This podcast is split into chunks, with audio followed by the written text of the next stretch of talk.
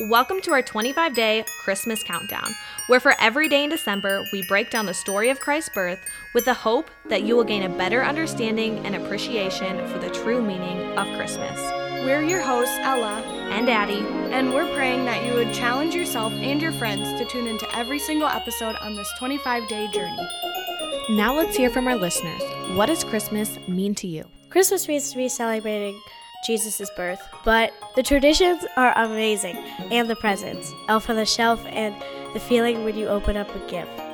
As you can see, people differ on their beliefs about Christmas. Regardless, let's jump into scripture to break down the story of the first Christmas together. Hey guys, welcome to day 19 of the Christmas countdown. Today we are going to be talking about Simeon and Anna and Jesus' whole run in with them at the temple and the different prophecies that go on and all that good stuff. So I'm going to start with Luke 2 25 through 38. At that time, there was a man in Jerusalem named Simeon. He was righteous and devout and was eagerly waiting for the Messiah to come and rescue Israel.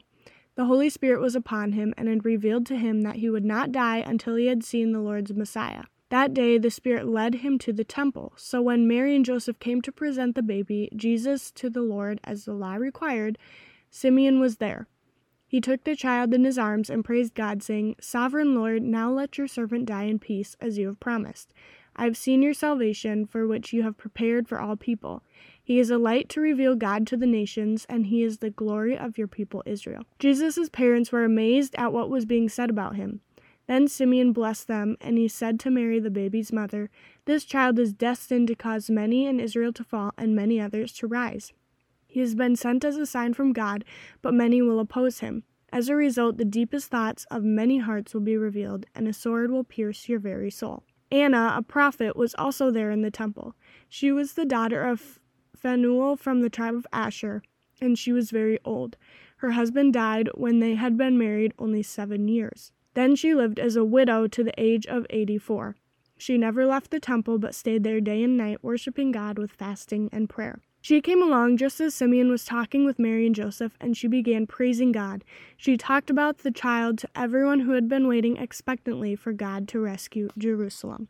So, right away in the beginning of this passage, we are told that Simeon was a righteous man, and his whole life he had focused on the anticipation of Christ coming to be the Savior of the world. He was told that he would not die until he saw the Messiah. Simeon was obviously in the scriptures, he knew the Old Testament, he knew the prophecies, and he was a man of prayer. But what amazes me is that he received the revelation of Christ the same way that we do today.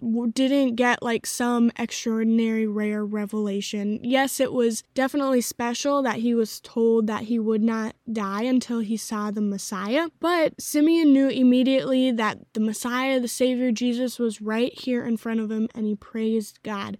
And we receive revelation. God speaks to us. We come to see Jesus and see salvation the same way that Simeon does by being in the Word, by praying to God and allowing God to work in our hearts and reveal things to us. And I think that is a super special thing that this righteous man who focused on Christ's coming his entire life received this revelation the same way that we receive revelation today, the same way that Jesus Christ reveals himself to us today.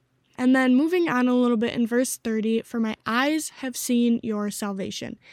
Like I said, Simeon knew right away that Jesus was the Messiah, he was salvation. But what's really important to note here is that Simeon recognizes that salvation isn't a word, it's not a special prayer, it's not a law, it's not a doctrine, it's not a creed. It is Jesus, a person. Salvation is Jesus. Jesus is salvation. And then in verse 32, it says, A light for revelation to the Gentiles and the glory of your people Israel. So at this time, people believed that salvation was for Israel, more specifically the Jews, alone. However, Simeon was enlightened by the Holy Spirit so that when he saw Jesus, he knew that salvation was for all people, Jew and Gentile, all nations, all people. And then Simeon gives three distinct prophecies about Jesus. So the first is the falling and rising of many in Israel. Basically, what this is saying is that Christ will be like a rock.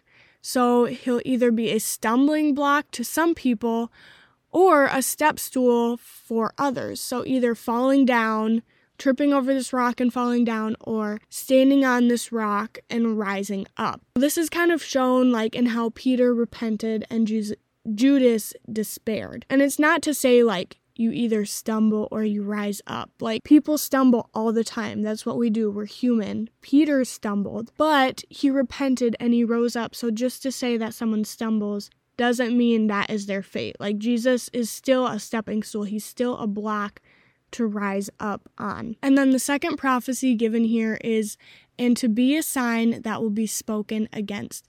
So, as we know, Jesus was a target for a lot of bad things during his life, and eventually the sins of the world was laid on him when he died on the cross. This is just prophesying that Jesus indeed would be a target for a lot of evil things during his life here on earth. And then the last prophecy he gives Mary and Joseph here is, and a sword will pierce your own soul too. This is saying how Jesus' death would pierce Mary's soul as she watched her son die for the sins of the world. And then finally, we have this prophet, Anna, who also testified to Jesus' true identity. She was truly a prayer warrior, living in the temple her whole life, basically, because her husband died. We're told here that her husband died after they were married for seven years. And then the rest of her life, she lived in the temple, serving God, worshiping Him, praying to Him.